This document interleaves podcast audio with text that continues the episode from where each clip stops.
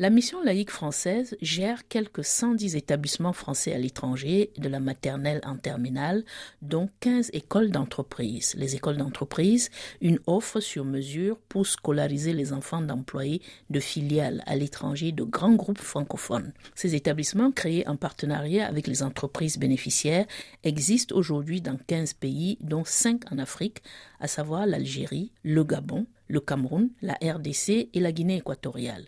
Jean-Marc Mériot est le directeur général de la mission laïque française. Explication. C'est un principe qui existe depuis plus de 50 ans. C'est une activité qui consiste à proposer des écoles à des grands groupes euh, internationaux et des grands groupes français du 440 euh, qui sont amenés à avoir des projets d'exportation de savoir-faire, de technologie qui sont amenés à développer des projets à l'international. Et donc très souvent, ils envoient des euh, personnels expatriés avec leurs familles. Et donc la proposition qui est faite, c'est d'offrir dans des endroits où il n'y a pas d'école française une école qui est créée spécialement pour accompagner les personnels de ces entreprises. J'imagine que ces écoles d'entreprise ont un fonctionnement différent de vos autres établissements à l'étranger. Alors il y a plein de modalités qui sont différentes, c'est-à-dire qu'il peut y avoir des très petites écoles où en fin de compte on va proposer des enseignants détachés du ministère de l'Éducation nationale qui sont amenés à proposer des cours. Alors il peut y avoir du multiniveau, ça peut prendre plein de formes différentes. Il peut y avoir aussi la création de sections françaises dans des établissements étrangers donc ça, c'est une autre modalité. Et donc là aussi, on met à disposition des enseignants détachés pour assurer la continuité pédagogique des élèves et faire qu'ils puissent suivre un cursus du programme français. il y a des complémentarités avec le CNED pour un certain nombre d'enseignements. Donc on a des enseignants qui sont détachés et pour un certain nombre d'autres disciplines, il y a une complémentarité avec le CNED et ces enseignants jouent le rôle de répétiteurs, ce qu'on appelle de répétiteurs CNED le CNED, le Centre international pour l'enseignement à distance.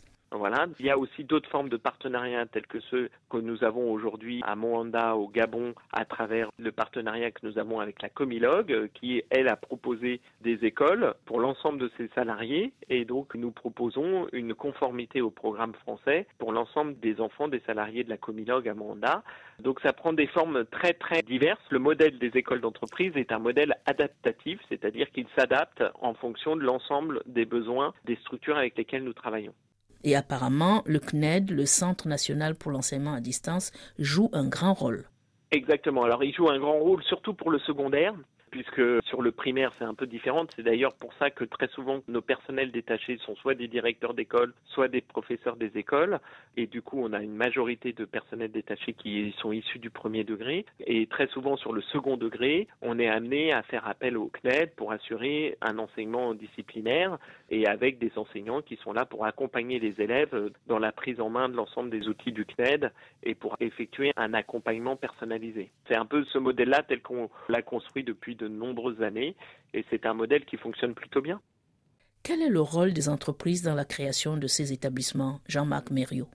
Alors le rôle des entreprises, c'est qu'ils nous donnent mandat de créer ces entreprises. C'est-à-dire que nous, on a un contrat avec les entreprises et nous sommes chargés de créer ces entreprises. C'est-à-dire que nous sommes amenés à recruter des personnels détachés du ministère de l'Éducation nationale et c'est nous qui avons la responsabilité d'employeur, en fin de compte, pour ces personnels que nous envoyons dans les différents pays. Donc la société, l'entreprise, nous délègue cette responsabilité-là et nous sommes amenés à accompagner les personnels détachés dans ces structures et aussi l'ensemble des contingences en lien avec le projet pédagogique, avec la construction du projet pédagogique et ainsi de suite.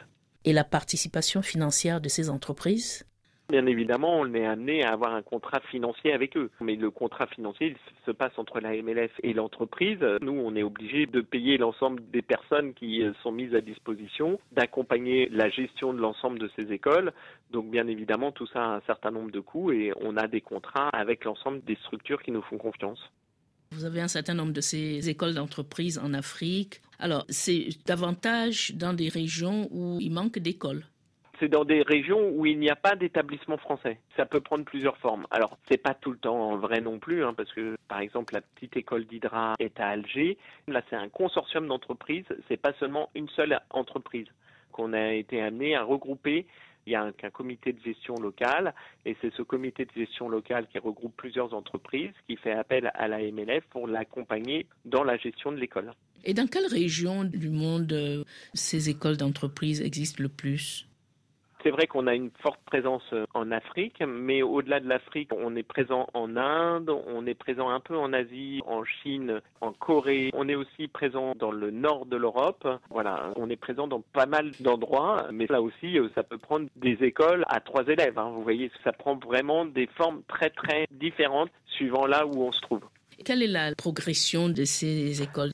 On n'est pas dans une phase de progression, on est au contraire dans une phase où, en fin de compte, il y a de moins en moins de personnels qui sont expatriés au sein de ces grands groupes. Il y a encore une dizaine d'années, on était à plus de 30 écoles d'entreprise. Aujourd'hui, on est sur un modèle à 15 écoles d'entreprise. On a un peu une, stagnation, voilà, donc il y a des écoles qui ferment, il y en a d'autres qui rouvrent. On voit que le modèle aujourd'hui euh, s'oriente vers un modèle à 15 écoles. Et les personnels de ces établissements se réunissent euh, quelquefois Tous les ans, on fait un séminaire, ce qu'on appelle notre séminaire des écoles d'entreprise, qui réunit l'ensemble des personnels pour échanger les bonnes pratiques. Parce que comme c'est des modèles totalement adaptatifs, c'est vrai qu'il nous faut pouvoir échanger sur les pratiques pédagogiques telles qu'elles peuvent se passer dans ces écoles. Et donc c'est toujours intéressant de pouvoir là aussi partager entre l'ensemble des collègues qui vivent des situations différentes et qui peuvent apporter leur savoir-faire et leurs compétences, leurs connaissances euh, et le partager avec d'autres collègues. Donc on se réunit pendant trois jours euh, souvent à la fin de l'année scolaire pour faire un bilan et pour se projeter dans l'année suivante en accompagnant aussi l'ensemble des collègues qui sont dans ces écoles et en rappelant aussi un certain nombre d'axes importants en particulier sur le suivi pédagogique.